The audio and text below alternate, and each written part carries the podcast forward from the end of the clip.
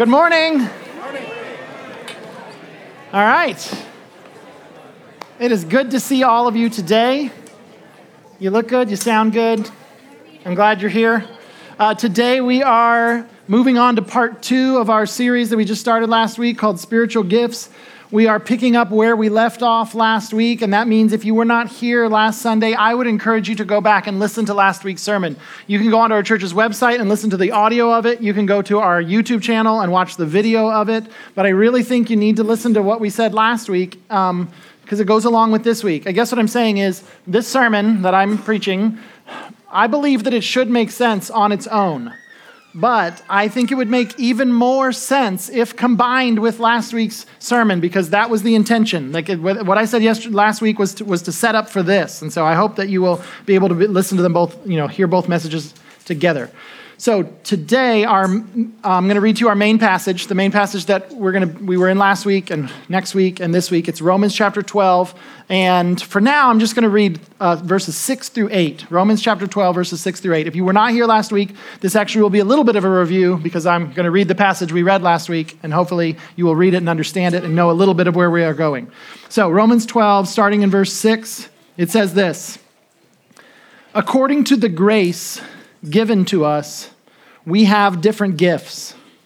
If prophecy, use it according to the standard of one's faith. If service, in service. If teaching, in teaching. If exhorting, in exhortation. Giving, with generosity. Leading, with diligence. Showing mercy, with cheerfulness. So that is our passage. That's what we started last week. And if you look at it, it says there's different gifts that have been given to us. And if you look at this paragraph, it's interesting. Um, there's a lot of words there, but if you isolate the main, like the main nouns that are in that paragraph, you will get a seven gift list, right? So it talks about a lot of different things. But if you look at it, there's seven things. When he says, um, when he says, according to the grace given to us, we have different gifts, there, there, he then lists these seven gifts prophecy, service, teaching, exhorting, giving, leading, and showing mercy. Um, I'm not saying that that is every single spiritual gift. I'm just saying that is every single spiritual gift in Romans chapter 12. Like in this particular case, when he said we have different gifts, these are the seven that he listed. And so last week I told you we were going to look further into these seven gifts to see what they look like in regular life. And last week I said that this week we would cover three of them, and then the following week we would cover four of them. And so here we are. So, the three gifts that I've chosen to cover this week are teaching, exhortation, and prophecy. Okay, we're going to cover teaching, exhortation, and prophecy. And the reason I did this is, first of all, I didn't feel like I could cover it all in one week. And so it's a list of seven. You got to cut the list in half, but how do you cut seven in half? So you got to do three and then four. And then I'm like, okay, well, how am I going to decide which ones go with which ones? And I picked these three because I believe they go together in the sense that I think they all, they, all three of these have something in common. I think that you could call these the speaking gifts. Okay, the speaking gifts. That is one thing that teaching and exhorting and prophecy all have in common is it is something that you do uh, with your mouth, right? It's something that we do with our words. Now, the order in which I want to cover them this morning is the order they're on the screen teaching, and then exhorting, and then prophecy. Now, if you're astute, you may have noticed in the passage that that's not the order they show up in. Okay, I'm teaching them in a different order than the way they show up in. And if you're wondering, well, why would you do that? It's because I want to cover them from uh, like easy, medium, hard. Okay, I want to cover them for how, how difficult it will be for me to explain them. Teaching is going to be the easy one to explain. Let's get that out of the way first. Exhorting is kind of medium. Prophecy is the most difficult one to explain. Let's put that at the end of the sermon. Um, so that's what we're going to do. So this is the order that we are going to cover them in. Um, let's go. Teaching. So the first one is teaching. And in our passage, he said we all have different gifts. And then the, the part that's about this, it says, if teaching, in teaching. So this is really simple. He's saying if your gift is teaching, the area of your life you are to use it in is Teaching, like this is very simple. Like if you have the gift of teaching, oh, what are you supposed to do with it? Teach. This one's very simple, right? It's a straightforward one. I looked up the Greek word um, that is translated into our English word teach. Apparently, it is not a word that's very difficult to translate. It is translated to the English word teach almost every single time you find it anywhere in the Bible. It's just, it's what the word means. It means teach, it means teach every time, almost every time. Um, so let me go ahead and just show you a passage that illustrates this. What is teaching? What does it look like in, in regular life? And so I'm going to read to you from Acts chapter 18, verses 24 through 28. Um, Acts 18, verses 24 through 28. I'm going to read you this story, and I guess as I read it, go ahead and pay attention to the number of synonyms for the word teach that you'll see in this story. Acts 18, starting verse 24. A Jew named Apollos, a native Alexandrian, an eloquent man who was powerful in the use of scriptures, arrived in Ephesus. So that's our introductory sentence here, right? So this story that you're about to hear is about a guy named Apollos. He's a Jewish man, he is from Alexandria, and he is apparently good at talking about the Bible. Verse 25. This man had been, what's the word? Instructed. That's kind of like, it's a similar word to teach, right? This man had been instructed in the way of the Lord. And being fervent in spirit, he spoke and, what's the word?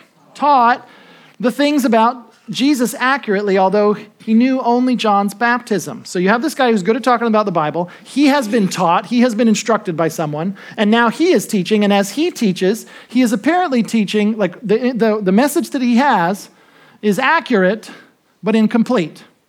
Do you see that? It's accurate. The stuff he's saying about Jesus is correct, but he only knew John's baptism, meaning there's something he did not know about. I don't exactly know what this is, but somehow this guy was taught, I guess, some of the things that John the Baptist had been preaching about Jesus and the Messiah, and he's the Lamb of God who's going to take away the sins of the world, or whatever it is he might have understood, but then didn't understand some other thing after John's baptism. Maybe regular baptism, maybe the, spirit, the baptism of the Holy Spirit, but there's something he's missing. So he's teaching about Jesus accurately, although he only knew John's baptism. Verse 26 He began to speak boldly in the synagogue. After Priscilla and Aquila heard him, that would be two other people, two other Christians that were there. After Priscilla and Aquila heard him, they took him home and explained the way of God to him more accurately, which is kind of like teach, right? So they were teaching him. What were they doing? It looks like what's happening is they go, oh, this guy knows how to teach. And then as they're listening to him talk, they realize, oh, he's missing a piece of information. He's missing a piece of information that we have. What should we do? I know we should pull him aside at some point and give him the information that he's missing. So that's what they did, right? So they explained the way of God to him more accurately. Verse 27. When he wanted to cross over to Achaia, the brothers wrote, that would be a different region that's to the west of them. The brothers wrote to the disciples, urging them to welcome him. After he arrived, look what happens. He greatly helped those who had believed through grace for he vigorously refuted the Jews in public, demonstrating through the scriptures. I have a feeling demonstrating through the scriptures probably means something like teaching. Demonstrating through the scriptures that Jesus is the Messiah. So, what happens in this passage? In this passage, you got a guy who's gifted at teaching, right? He's good at talking. He's got some, he's been taught. He is now teaching others what he's been taught. He's missing a piece, right? There are other people who are able to teach. They noticed he's missing a piece. They said, Oh, let me tell you the thing you're missing. So they taught the teacher, and then the teacher got taught by other people who t- teach, and then that teacher taught what? Even better. You see, that's what happened in the passage. They, they taught him the way of God more accurately, and then he became an even better teacher. Isn't that awesome? So, teaching seems to be something like giving information to people that improves their relationship with God. Okay, so we got teaching. Now let's move on to the next one exhorting. Okay, so our word exhorting or exhortation or you know exhorted or exhorter like the, these english words that, that we use here um, if they are translated from a greek word the greek word apparently has a bigger semantic range than the word that's translated to the word teach right? I told you the word that's translated the word teach just it means teach like almost all the time.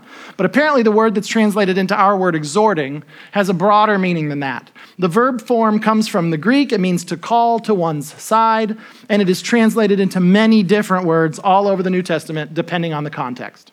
Sometimes it's translated exhort, like it is in Romans 12, uh, Roman, yeah, Romans chapter 12, or in Acts chapter 20, it will say Paul exhorted them at great length. There are some times where it's translated encourage in Acts chapter 14, it says, Paul strengthened the disciples by encouraging um, them to continue in the faith. Right? What was he doing? He was encouraging them to continue in the faith. But he, was, he was sort of exhorting them to continue in the faith. But in that case, it's translated encourage. And then there, I looked up other ones, other times in the Bible. So sometimes it's translated exhort, sometimes encourage, sometimes appeal, beg, beseech, comfort, implore, plead, and urge. And as you can see, most of those words involve someone trying to get someone else to change their behavior. Do you notice that? Except for the word comfort, almost all of those plead, urge, beseech, appeal, right, implore. It's someone trying to get someone else to change their behavior. And in fact, all of the commentaries that I consulted this week agreed that while teaching is the passing on of the truth, Exhortation is more like trying to get people to obey the truth. That make sense? You see the difference? So I want to read to you a quote that I found from a guy where he's talking about teaching and exhorting. This is from Matthew Henry's commentary. If you don't know who Matthew Henry is, he was a British like theologian and pastor back in the 1700s. So what I'm going to read to you is 300 years old, so it doesn't sound like the way we talk, but I'm going to read it to you anyway because this guy says some stuff I think is great as he's talking to his church. So just imagine in England 300 years ago, this pastor says this. I'm just going to jump right into the middle of a sentence. He says, "Teaching and exhorting proper enough to be done by the same person at the same time. And when he does the one, let him mind that. When he does the other, let him do that too as well as he can. If by agreement between the ministers of a congregation this work be divided, either constantly or interchangeably, so that the one teaches and the other exhorts, that is, in our modern dialect, one expounds and the other preaches, let each do his work according to the proportion of faith. And then later on he writes, Many that are very accurate in teaching may yet be very cold and unskillful in exhorting. And on the contrary, the one requires a clearer head, and the other a warmer heart. Now, where these gifts are evidently separated, that one excels in the one and the other in the other, it conduces to edification to divide the work accordingly, and whatsoever the work is that we undertake, let us mind it. You get what he's saying? 300 years ago, he's talking to the church and he says, Hey, hey, listen, if you got a guy that can do both, he can teach and exhort at the same time, let him do it, okay? But if you got a guy who can teach and he can't exhort, and you got a guy who can exhort but he can't teach, that's fine. Then divide the work, let each guy do what he's good at, right? Now, you want to know why I think that's awesome? Because that's exactly the point of Romans chapter 12. This passage that we learned last week, this is, this is precisely the point. I'm going to go back and reread it. This is our passage. Romans 12, starting in verse 4. This is the Apostle Paul talking. He says, Now, as we have many parts in one body, and all the parts do not have the same function. In the same way, we who are many are one body in Christ and individually members of one another. According to the grace given to us, we have different gifts. If prophecy, use it according to the standard of one's faith. If service, in service. If teaching, in teaching. If exhorting, in exhortation. Do you get it? He's saying, let each one do their function. Fantastic. All right, number three, prophecy. Ooh, maybe I should say it the way I was thinking about it this week. Prophecy. Okay, so this week we get to prophecy. This gifting, I believe, is the hardest one to explain, and I'm going to explain later why I think it's the hardest one to explain, but let me start off with the easy stuff first um, the, the literal meaning of prophecy, I looked this up. I'm able to, you're probably able to do this too if you can read. You can read books by people who are smarter than you. You can read books by people who understand ancient Greek and, you know, they're scholars in their field. And so, anyway, I'm able to read and find out that the word prophecy, like the literal meaning of it, um, in the original language is speaking forth. Okay, that's what a, that's what a prophecy is. It's like when someone prophesies, they are speaking forth. It's a lot like the word proclaim or proclamation. Let me show you some places where you see it um, in the scripture, or at least forms of these kinds of words. Um, first, we're going to go to Acts chapter 13, verse 1. Acts 13, verse 1 says, In the church that was at Antioch, there were prophets and teachers. And then the rest of the verse is the list of the people Barnabas, Simeon, Lucius. So, what's happening here? It's saying in a particular congregation, in a particular town called Antioch, there were prophets and teachers. It seems as though prophecy and teaching are being talked about as if they are two different things, just like in Romans chapter 12, right? It's not just there's prophet teachers, there's prophets and teachers, as if some of them were prophets, some of them were teachers. They were not the same thing. So apparently, whatever it is to prophesy, whatever it means, it is different from teaching. All right, here's the next one Acts chapter 21, starting in verse 8. The next day we left and came to Caesarea, where we entered the house of Philip the evangelist, who was one of the seven, and stayed with him. This man had four virgin daughters who prophesied. I want you to notice that verse. They show up at Philip's house. This man had four virgin daughters who prophesied. That's interesting. First of all, apparently the gift of prophecy was fairly widespread in the sense that it's not like there's just one or two prophets for a nation. There wasn't even just one or two prophets for a city. I mean, in this case, you got four of them in one household, right? And apparently, prophesying is something that could be done by young women, because that's what we have here, right? I assume that they are young. It says he has four virgin daughters who prophesied. The word virgin there, I'm assuming, like in their culture, I think most of the females got married, and I think most of the females got married at younger ages than we marry in our culture. So, probably fairly young women, young girls, whatever, young women here, and they are prophesying, all in the same house. Let me show you another one. 1 Corinthians chapter 14. In 1 Corinthians chapter 14, it says, Pursue love and desire spiritual gifts. Now, this pursue love is coming off of the chapter just before it. Uh, 1 Corinthians chapter 13 is the love chapter. It's very famous for being a chapter in the Bible all about love. But if you read it in context, you can actually see it's not just about love, it's about how love is greater than all the spiritual gifts. That is what he had just said. So he says, Pursue love, but then nonetheless, you also are to desire spiritual gifts. Now, look at this. And above all, that you may prophesy right? So he seems to be saying there's a particular gift, and this one's extra important, right? Desire spiritual gifts above all that you could prophesy. And so he starts to compare, and you'll see this in the rest of the chapter if you read the whole chapter. You can actually see it even just in the rest of this little bit I've quoted. He's about to compare prophesying to a different spiritual gift, and he's going to say it's superior, it's more important, it's the better one, it's the, it's, the, it's the one that's above it. Which one is it? It's speaking in tongues. Let me show it to you. He says, and above all that you may prophesy, for the person who speaks in another language, that could also be translated speaks in a tongue, okay? For the person who speaks in another language is not speaking to men, but to God, since no one understands him. However, he speaks mysteries in the Spirit. But the person who prophesies speaks to people for edification, encouragement, and consolation. Do you get what he's saying here? He's saying, so there's this, apparently there's this gift speaking in another language, and he says, prophesying is the more important one. It's the bigger one. It's the one that you need to desire above all. Why? And it seems really obvious. If you read the rest of the chapter, it's maybe even more obvious. He says the reason why is because it's understandable. The person who speaks in tongues can speak in tongues, and then someone else is standing there and they go, okay, what was that? What does that mean? How did that help me? Right? So, unless it's interpreted, what does that do for you? But he's saying, but prophecy, oh, that does something, right? The person who prophesies speaks to people, and then it talks about what the prophecies are for, at least in this occasion. The one who prophesies, so he's saying there's some people who speak in a tongue, and he's not saying that's not, not a thing. He's saying that is a thing, but he's saying, but it's not going to edify and console and encourage the person who doesn't know what they're, what they don't understand what they're hearing. But the person who prophesies, oh, what is the result? So obviously, the word prophesies here means the person is speaking in a language that is the same language as the hearer. Therefore, because it's the same language, there's edification and encouragement and consolation. Edification meaning to build up. Encouragement, interesting, because that's, our, that's connected to our exhorter word. So it looks like there's some overlap between the gift of prophecy and the gift of exhortation, at least in the sense that they can bring about the same result. That the exhorter can exhort, and the result is encouragement, and the prophet can prophesy, and the result is encouragement and consolation. So, what is prophecy? I mean, it's different than teaching. It can be done by young women, right? It's in the language of the hearer. It's for the edification and encouragement of God's people. Goodness gracious, Mario, what's so hard about that? Just say that.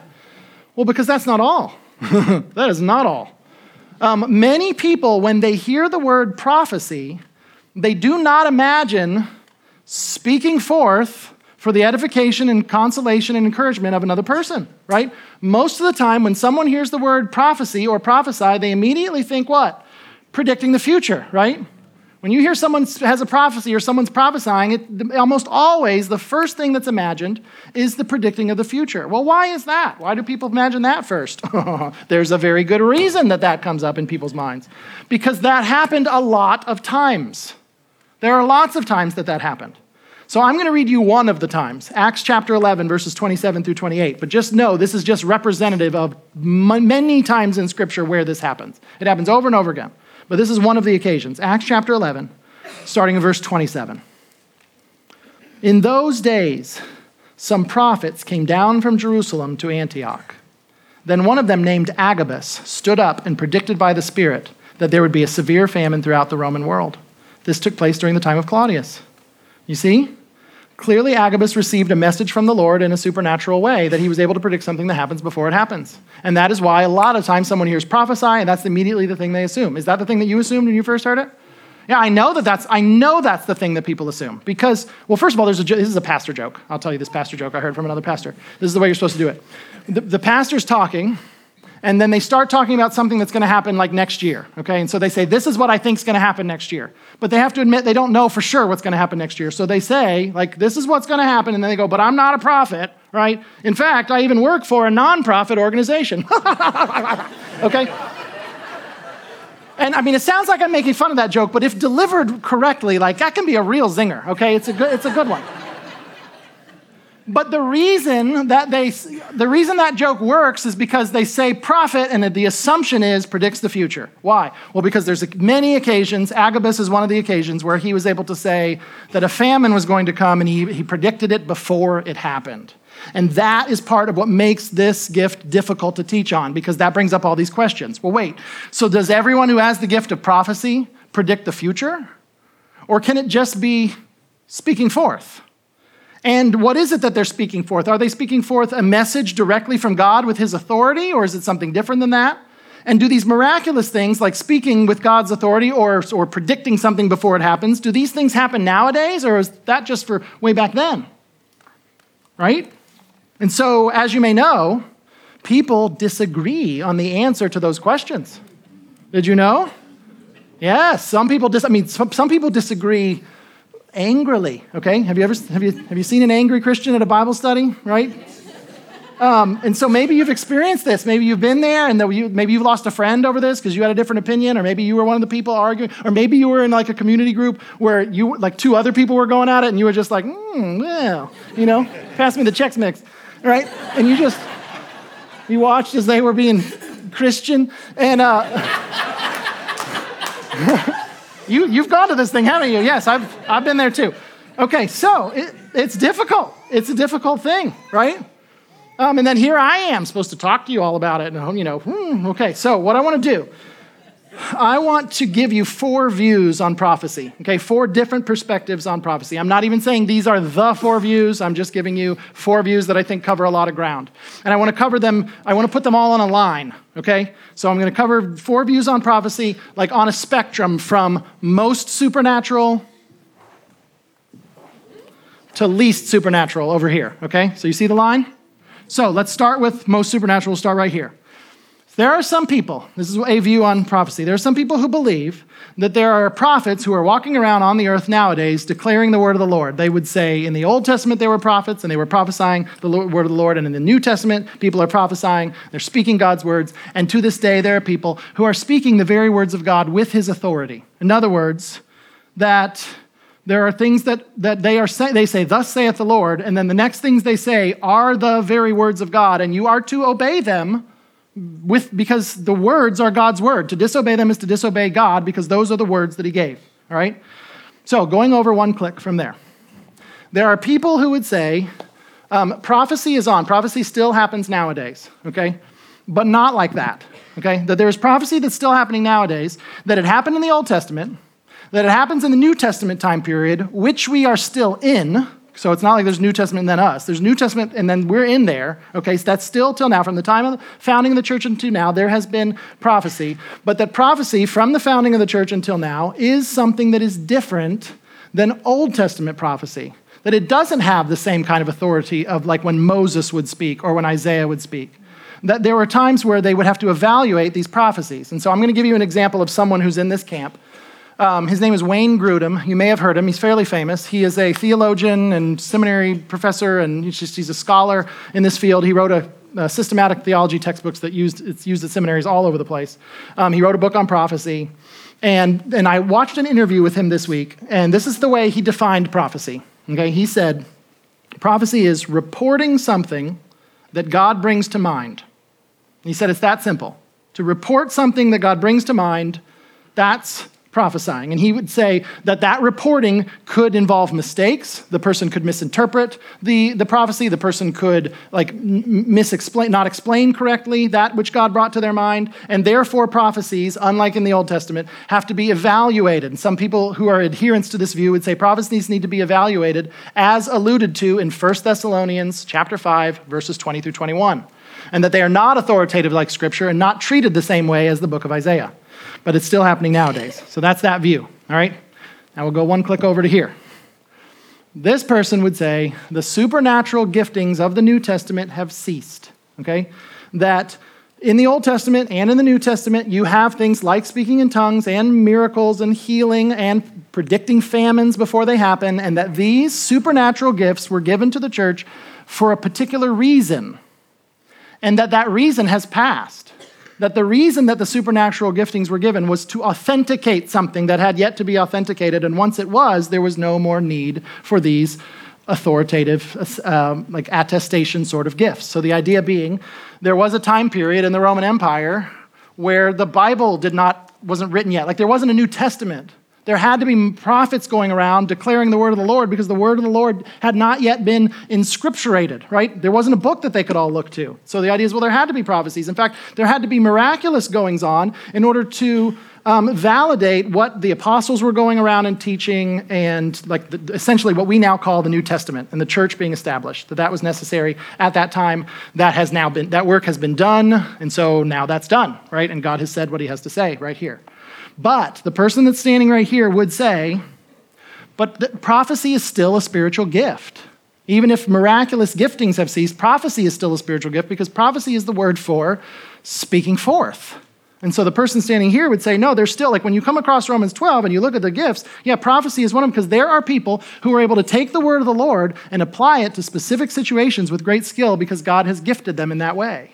Not that they're coming up with new revelations of God, but they are just taking what God has revealed and what they see with their eyes, and they are they're good at quoting the verses or paraphrasing the verses and applying them to the exact situation so they can say, This is a sin, or hey, we got to keep going. The Lord says we got to keep going. The Lord says this is wrong, right? And the people listen because the person is boldly speaking the truth that God has revealed.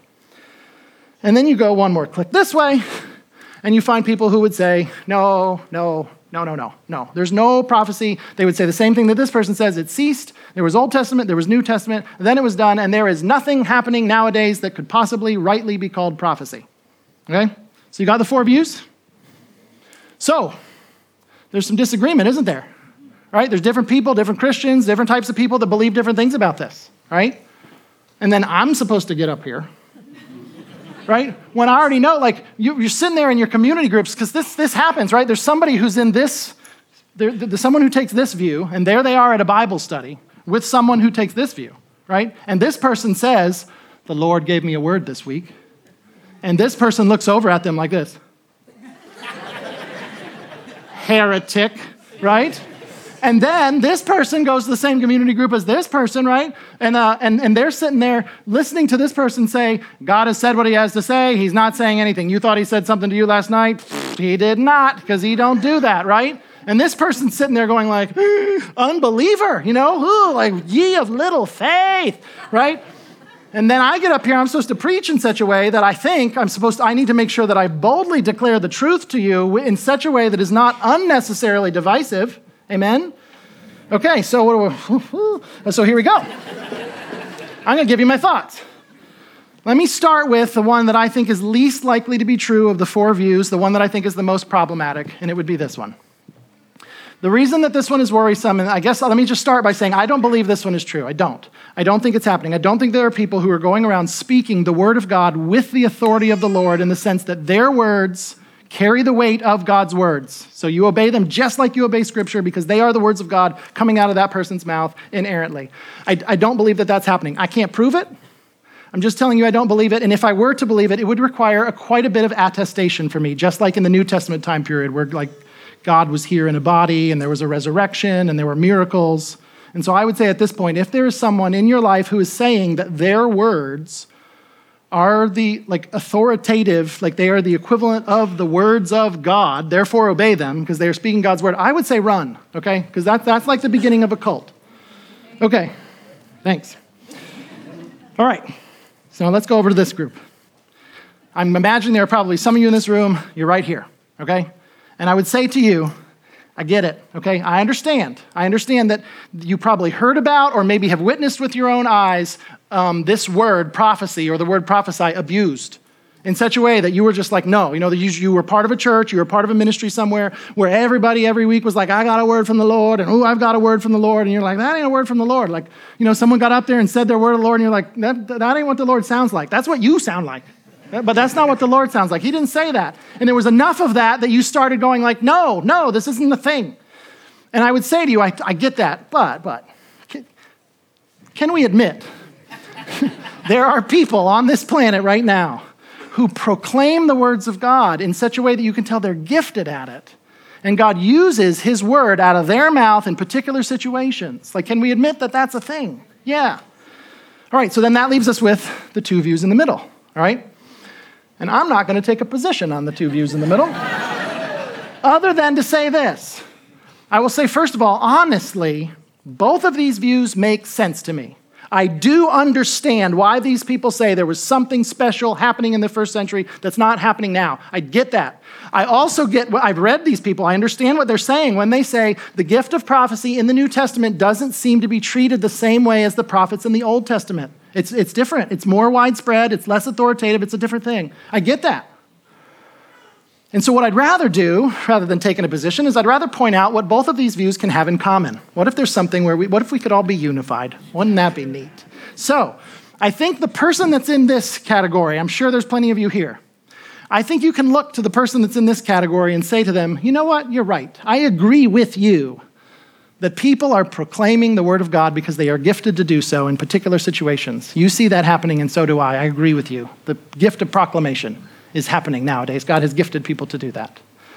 And I think the person that's in this group can say to these people, I think most of us can say this. I think we can say, of course, there are times where God brings something to someone's mind for them to speak it for the edification of someone else even if you don't think that, is, that action is called prophecy, because actually a lot of it has to do with what you call it. I have noticed this. Like if you read the literature and listen to the people as they're talking, like I, I, I this week, I noticed Wayne Grudem says when you speak the things that God brings to your mind, it could be fallible, it needs to be evaluated, right? Like by scripture, I assume he's saying like he's saying that's what it is. And then it's interesting because there's a guy who I was reading just this week. I've researched this this week, in case you ever wonder if I do that before I preach. I do. Um, so I've read books, read articles, listened to like interviews with pastors, and there was one guy who I'll recommend to you. His name's Tom Schreiner. He's also a respected like theologian and seminary professor. Um, he writes books and stuff, and he um, he wrote on Gospel Coalition's website. He wrote an article called "Why I Am a Cessationist."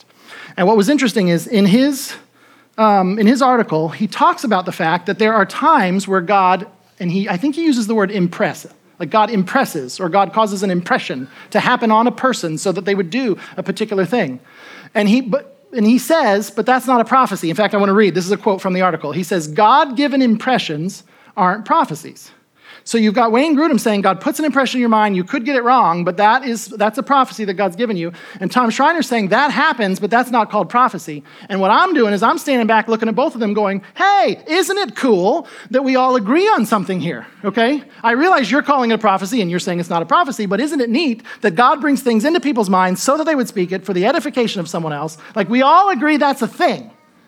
Isn't that great?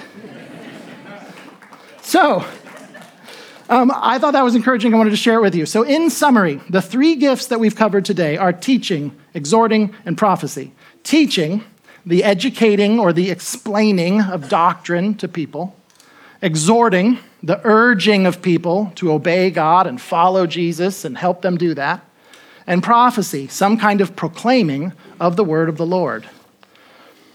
So, now what I'd like to do is I'd like to end with three applications. Actually, I want to end the sermon with three exhortations, if you will, okay?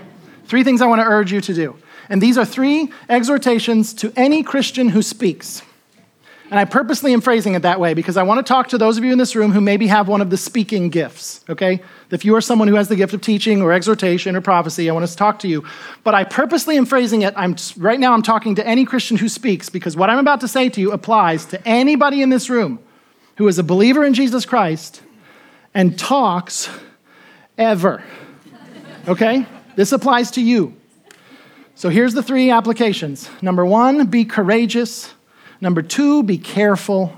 And number three, ask God to help you discern the balance between those two things. Be courageous, be careful, and ask God to help you discern the balance between those two things.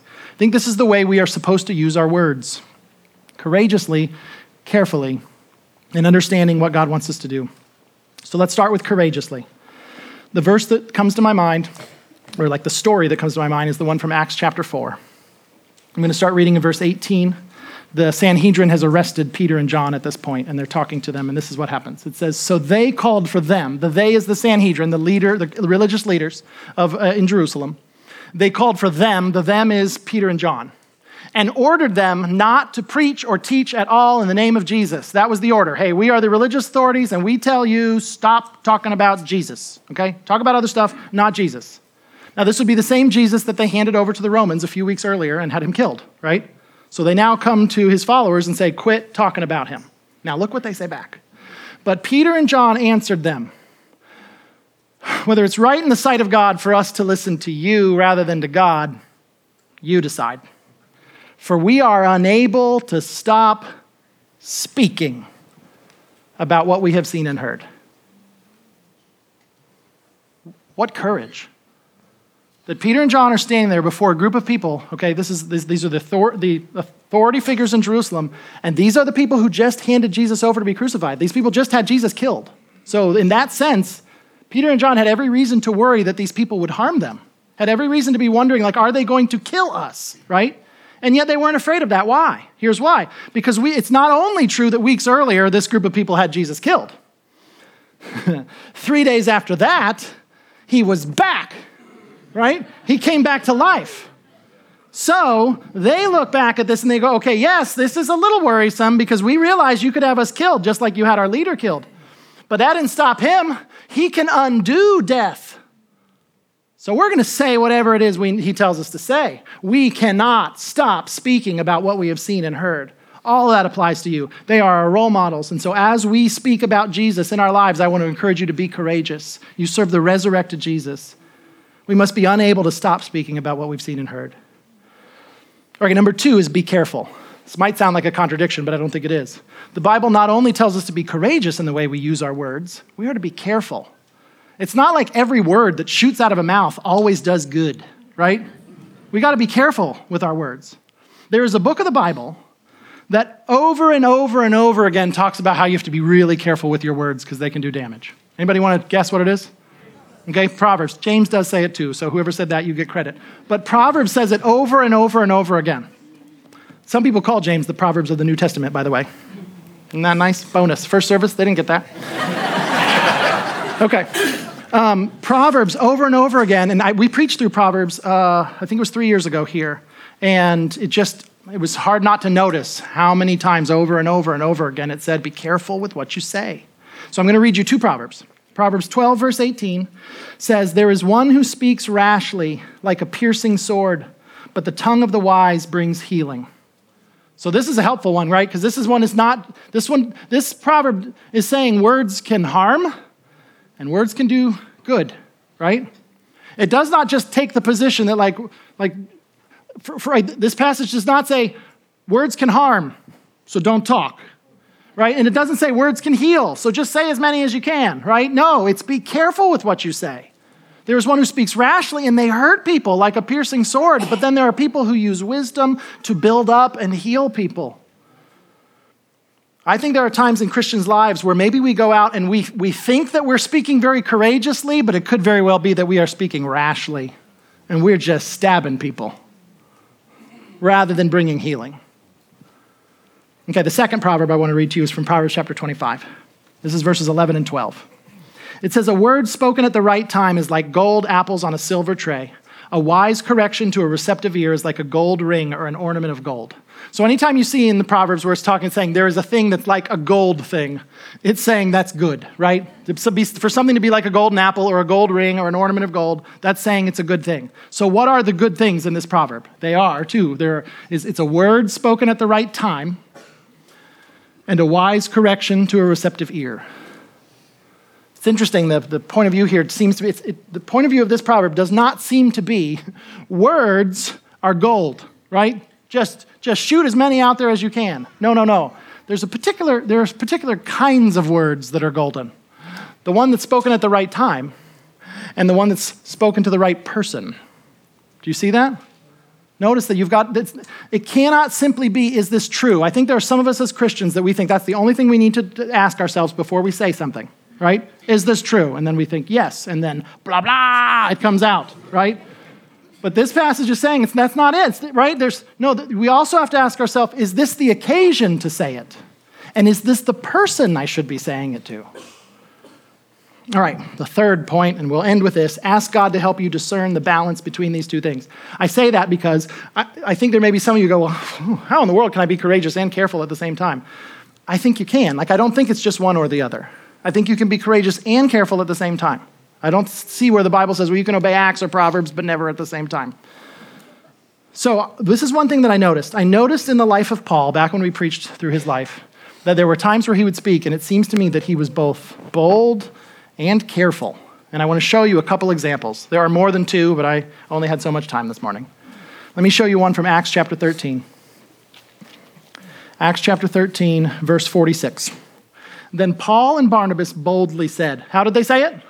Boldly. Okay, so this is not, oh, we're worried about what they might think, and they're not being timid, right? They boldly said it. Now, what they say?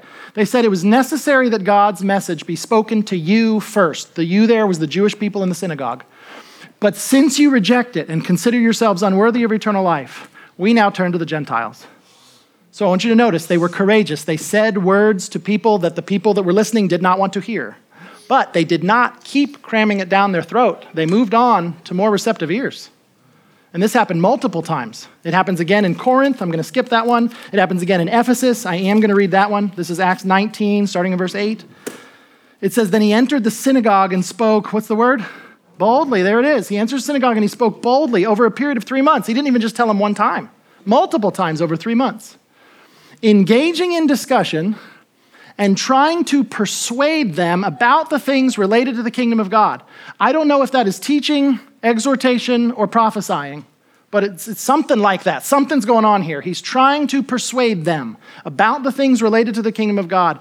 But when some became hardened, and would not believe, slandering the way in front of the crowd, he withdrew from them and met separately with the disciples, conducting discussions every day in the lecture hall of Tyrannus. Why did he withdraw? I thought he was courageous, right? He is. He's courageous. He tells these people this stuff that they, they don't even want to hear. But then there comes a point where he says, I'm moving on to the people who will listen to me. I want you to notice that serving God with your words sometimes requires saying something that the person you're talking to does not want to hear. That's okay, you do it anyway. But sometimes serving God with your words requires moving along to a receptive ear. Let's pray. God, thank you so much for this opportunity to, I mean, no, no, you've just, you've given us so much. You've given us your word, you've given us teachers and exhorters and prophets like throughout history and to this day.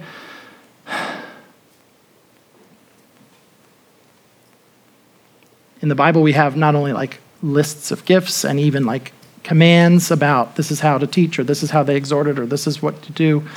But we even have stories that illustrate it, so we can look at how Apollos taught, and we can look at how Paul exhorted, and you know, we can look at how Agabus prophesied, or the uh, Philip's daughters, or whatever it may be. That we see this stuff talked about, we see it illustrated in your word. You have given us so much. And sure, you did not give us every single possible thing you could have so that none of us would disagree on anything. Sure, there's some things that we don't fully understand, and so we come to a point where we go, I think it's this, and someone else says, I think it's this, and I get that. I think that I get that we're going to have that between now and when you return. But you've made a lot of things so clear. And we thank you for that. I pray that you would help us as a church, as we use our words, help us to be people who are courageous, emboldened by your resurrection, and careful, guided by your wisdom. I pray that the people who lead toward courage, would you make them more careful, and the people who lean toward being careful, I pray you'd make them more courageous, and you'd make us into the way you want us to be. Jesus, we thank you for your grace. We thank you for dying on the cross for our sins. We thank you for rising again. Thank you for the gospel. It's in your name we pray all this. Amen.